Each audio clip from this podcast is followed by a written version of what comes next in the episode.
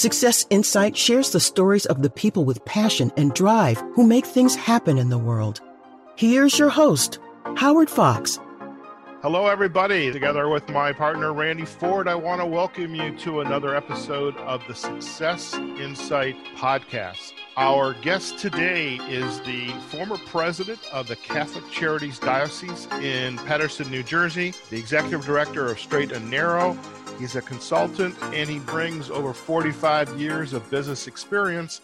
And perhaps most important, he is the new author of the book Being a Supervisor 1.0, a handbook for the new, aspiring, and experienced supervisor.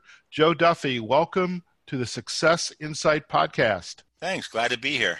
So, Joe, I, I really was uh, uh, really taken aback by this level of experience that you have. You know, 45 years, lots of leadership opportunities, lots of activities, both local in the nonprofit space and you know in, in the New Jersey uh, East Eastern Seaboard area, you know, across the country and even into uh, South uh, America and into Africa. And it, I think it's safe to say you've been on quite a few rodeos, and I you know, I'd love to just kind of hear a little bit about your background, you know, the kind of the short version, and then I really want to dive into this new book of yours. Well, I, I started my career pursuing uh, a religious studies degree and philosophy degree. I was going to be a priest.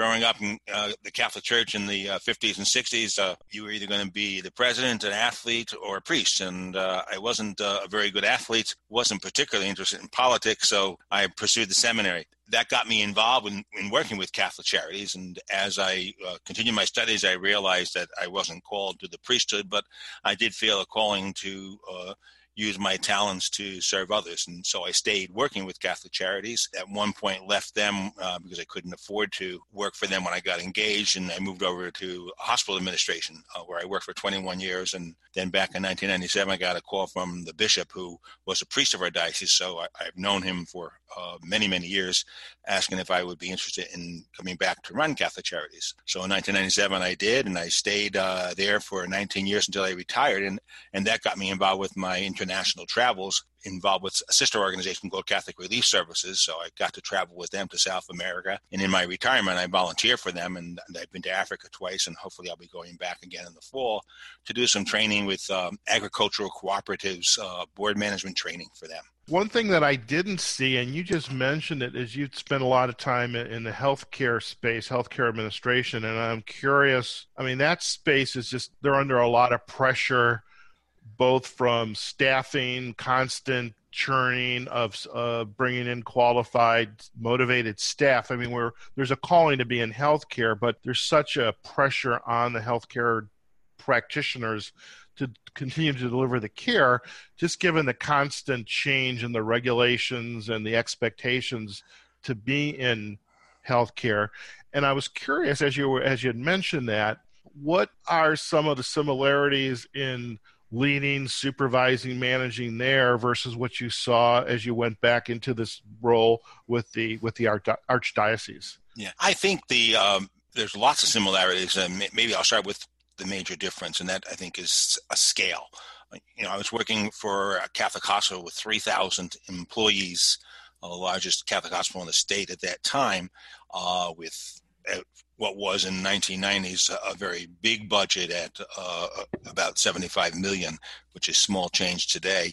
Uh, but being in an organization like that, uh, it was a lot more frustrating to move things along, uh, get things done, get decisions because you're you're working uh, with so many levels of review and departments and oversight bodies uh, that that really took its strain. Plus, here in New Jersey at that time when I joined the hospital in 1997 97, they were under what was called a DRG system. And New Jersey was the only state in the country at that point, which made it very easy to run a hospital because in, in the DRG system there, the state commissioner set the rates for insurances. So you could predict based on you know, past couple of years admissions what your revenue was going to be, and you could have a predictable budget, while the rest of the country was getting involved with managed care. Then, uh, about 10 years into my stay there, the uh, state Supreme Court declared that unconstitutional. So New Jersey had to catch up with the rest of the country.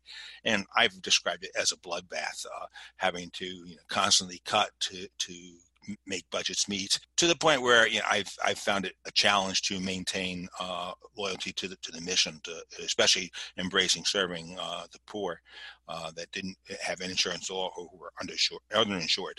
So I was uh, really feeling sorry for myself, and I was really very lucky. Then that one day, I started to look for a position, uh, but then I got the call from the bishop, and so I was able to come to uh, a small organization, not with with its own hierarchy, uh, but it was something I felt I'd get my hands around and really deal with. And I I like to th- see things happen fast. You know, people joke when I have a meeting if they come ten minutes late, they miss the meeting.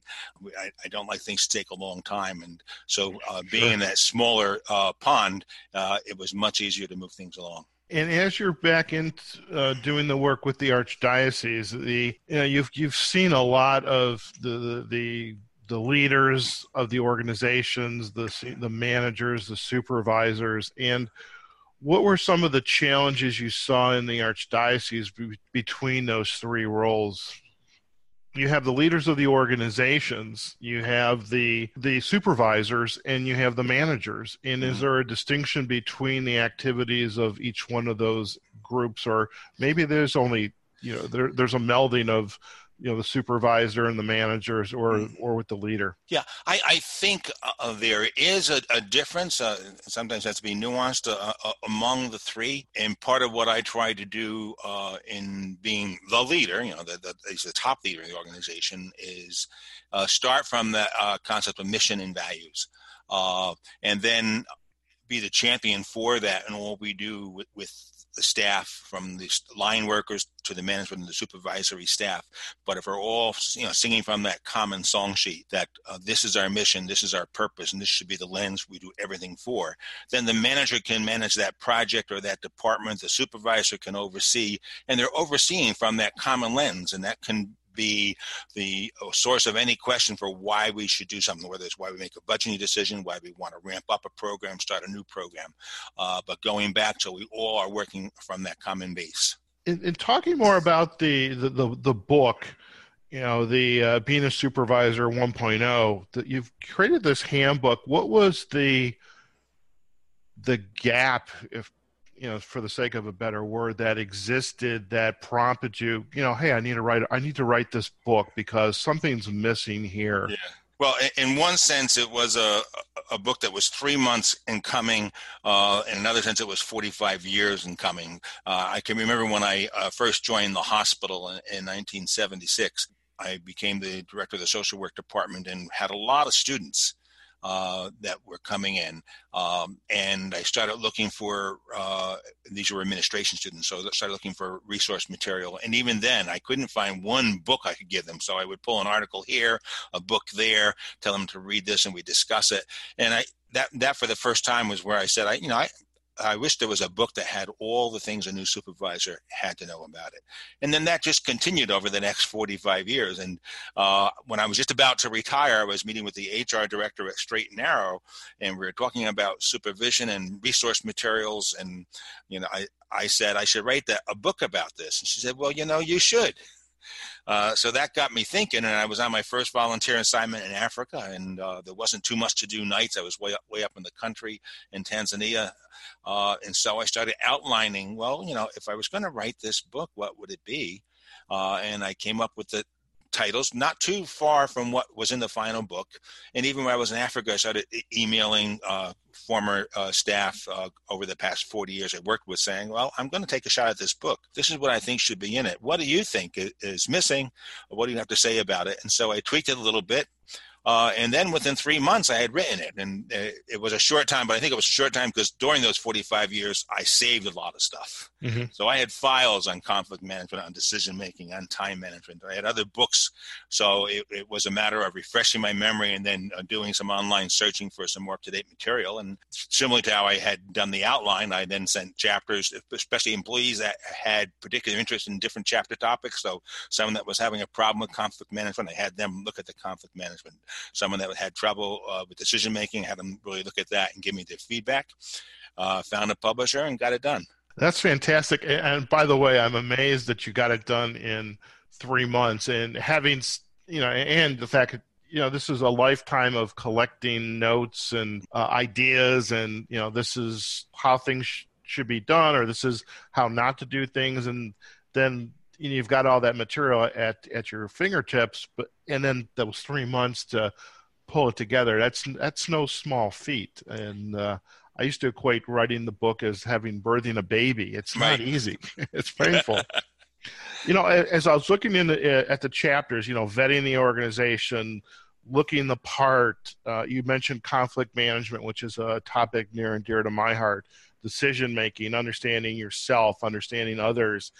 Are there uh, any of the chapters in this book that you know really are near and dear to your heart? That like you know this this this one resonates for me more than the other ones do. Well, they are all important, but if I had to choose, I think the two most important ones, and I'll start with the the one which um, I'm sort of reluctant to start with because it may send the wrong message to the listener about my leadership style. But I was talking to a, a, fellow reviewer from the Council on Accreditation on a site visit about two months ago uh, at dinner about the book and about being a supervisor. And he said to me, um, you know, when I became a supervisor, my boss said to me, Are you willing to fire people? And he said to me, if you're not, then don't be a supervisor. And so the chapter on hire right and fire early, you know, hiring right, you know, makes imminent sense. If you hire the right person, then you're going to have to deal with that firing someone. Uh, but most supervisors inherit a workforce, and so you need to assess them. Um, but I'm stressed going through the process. Don't just hire a warm body because you need to fill that position before so and so leaves next week, or you're going to have to pick up the slack. Because if you hire the wrong person, then you're going to end up hiring again and again and again. Uh, but that point about uh, being willing to fire, uh, and I saw it in my place uh, where I lost uh, a very good uh, administrator who I really had thought might be my successor when I retired. Uh, but you know what? he got tired of picking up the slack for one or two people that weren't carrying their water. And that's what's going to happen in a workplace. If you're you're not willing to hold people responsible you, you put off dealing with something that has to be done uh, then the better people that are picking up the slack are going to get tired or they're going to stop doing their job too. And you're going to become a mediocre organization. So you have to be willing to uh, pull that plug. You know uh, go through a process, a due process, give people a chance, make sure they know what the job is. You've given them the tools, but when that's all said and done, if they're not doing it, then um, I like to say give them the opportunity to succeed elsewhere the very last chapter in the book is also very important to me, especially around supervision, and that's self care. I think supervisors uh, are guilty of not taking care of themselves, uh, probably very frequently. And if you think of it in, in their job description, there's tasks that basically say they're responsible for their people and they're responsible to their boss. There's nothing in the job description that says they're responsible to themselves. And so they'll make sure an employee gets some time off if they see him struggling or her struggling, and they'll uh, stay late to take care of the boss's needs, but they won't put themselves first all too often. And when I do my workshop on the book, I even go through an exercise now where I have the people in the room, the supervisor in the room, leave with a boilerplate self care plan. And I'm telling them that you need to develop that self care plan for yourself, but share it with someone. Because if you have something written down that someone else knows about that you can talk to, you're going to increase the likelihood that you're going to do it. Uh, so I really stress for supervisors. Uh, first of all, I say give permission. It's okay to take care of yourself. You know, I like the analogy I use about the airplane. You know, when the uh, flight attendant goes through, if we lose oxygen pressure and that mask comes down, put the mask on yourself first. Then take care of the kid or the elderly person next to you, because in 20 seconds you're going to be out of oxygen. So you need to take care of yourself if you're going to take care of others. That's that's wonderful. That's wonderful, and and I think you know those that really strive to you know do their best in the organization and when you hope everybody goes to work is doing their job because they're passionate about it they want to do it. And i think there's there can be as you've said this tendency as we care about everybody else first before ourselves. And you know you, you have to you have to give yourself that's that space. And i would imagine a good manager of that supervisor is also a um, communicating the culture of the organization and his or her expectation that you need to take some time and, and take care of yourself as well as taking care of your staff too. One of the examples I frequently use when I talk about um, self care, one of the items usually in anyone's self care plan is you have vacation time, use it. And I think a technique that a lot of supervisors use is, well, I'll take the long weekends. I'll take a Friday and Monday. And I said, you know, I had a very smart hospital president that said, I don't want you to be doing that, at least not regularly, because when you do that, you have the feeling you never left the place and we have the feeling you're never here. We can't find you when we want you because it's that one day of the week. And she insisted that uh, we had to take at least a two week vacation continuously. Uh, and I did that kicking and screaming uh, my first year uh, when, I, when I did that. Went to Vermont. And I remember after the first week, I finally started to relax. Uh, and so I stressed with, with the uh, folks that I talk about self care that you know a, a, weekend here, a long weekend is good, but you know at some point you need a break from the organization to recharge your batteries, and you need some time when you start that to decompress yourself before you can start really recharging. So one week is probably not enough. You know, you mentioned that the workshop. So with the book, I mean, each one of these chapters in the book, I mean, Joe, we could do a podcast on each one of these chapters. And I'm curious about the workshop. How is this structured, and how are you taking what you have in the book and translating that into a workshop? And who are your targets for that workshop? Yeah. Well, it um, it started again going back to straight and narrow that hr director then once the book came out said well you have to come into a workshop here so we talked about uh, the book the chapters in it you know what seemed uh, from her point of view as the HR director now and the, the new executive director, what did they want me to emphasize? So I came up with a 90 minute PowerPoint that, that I used from there. Uh, and it was so well received, and I was interested in trying to really get the word out about my book. So I, again, I went back to a network I was comfortable with. So I emailed all the uh, Catholic Charities executive directors in the United States and said, look, you know, I wrote this book, you know about it. I have this boilerplate workshop that I developed. I'd be happy to tailor it for you I don't want anything for my time. If you pay my transportation, then I'll come and do it. And I've done it now, and it can be as short as 90 minutes and as long as four and a half hours. So I sit down and talk with the CEO, or in some cases, the HR person or the training person. Uh, I review their mission and their. I start with every organization. I review their mission and their values, what I call the sacred documents right. uh, of the organization, uh, and then I try to work that into the chapter on mission fit uh, in the workshop then I'll go forward uh, with whatever they wanted to emphasize. And sometimes it's also been a negotiation, like uh, the last one did wasn't pushing me to do self care, but I felt it was so so important. I said I would like to put that in, so they said okay. So I've had a two hour version, a three hour version. The longest has been a four and a half hour version. And in one agency, they said, well, as long as we got you here for the day, would you do some one on ones with employees if they wanted to? And so that was included in the day, and two employees that signed up before the workshop, two more after the workshop uh, then signed up that they wanted to sit down and get a one-on-one consultation about uh, uh, Uh, challenges in their position and moving forward. And that's where the whole idea of coaching came up. One of the people said, well, you know, I think it would be good to have a coach. Can you refer me to someone? So at that point, I referred her to ICF, but that got me looking at LinkedIn. There's LinkedIn. There's a lot of coaches there. So I started reading and, and so now this has just gotten added to the future workshops. It's really amazing how this one little trickle into the stream and, and the effect it has and how, how it's growing and you kind of look back it's like whoa i didn't expect that. And now you're you're out there you've got this great book.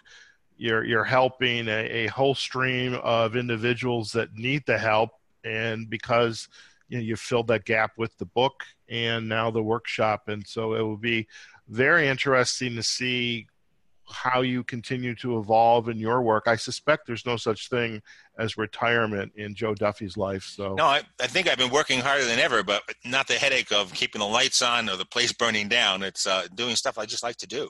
That's fantastic.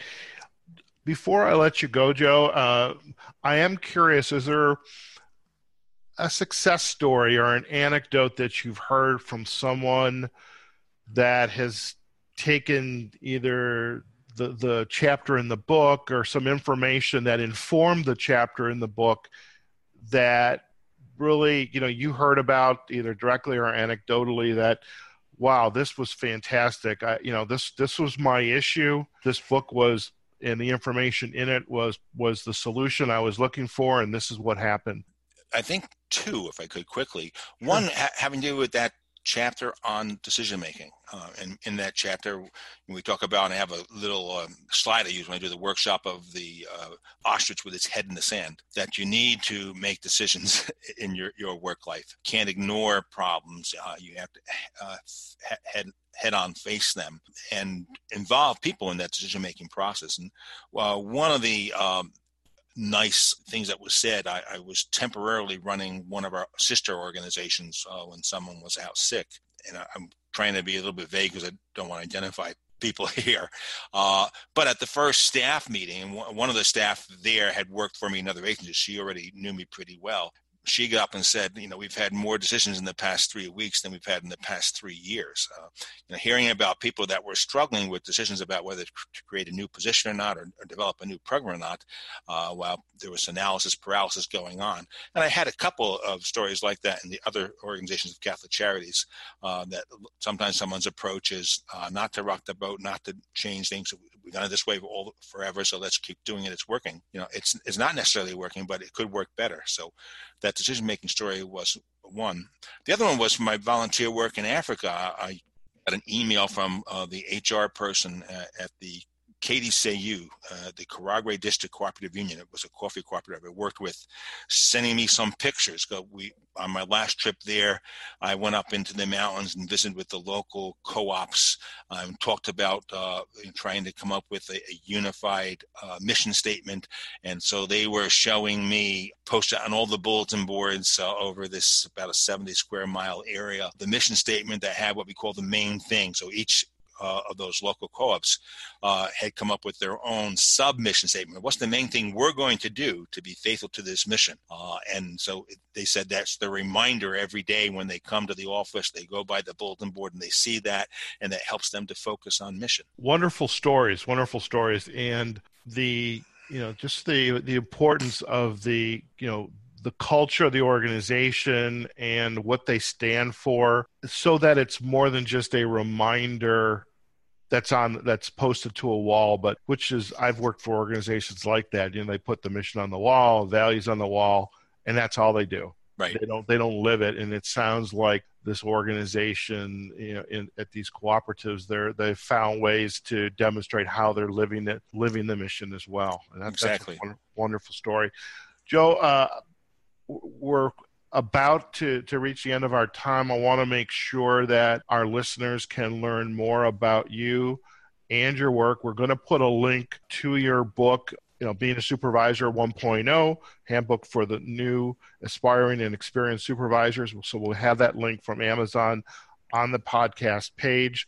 Are there any other ways that if folks want to learn more about you and your work that they can uh, find you? They're welcome to email me, uh, duffyj112 at outlook.com. If they Google the book, they'll find the bio information there. And if they have any questions about that or anything in the book, I really lo- love to uh, hear from books. That's, that's one, thing, one of the things that frustrates me is when I've done the workshops, uh, you know, people have been very positive about it, and heads are nodding when I said in the back of the book there, there's information about Amazon to do a book review. We could do it, and the heads are nodding, and very few have done it.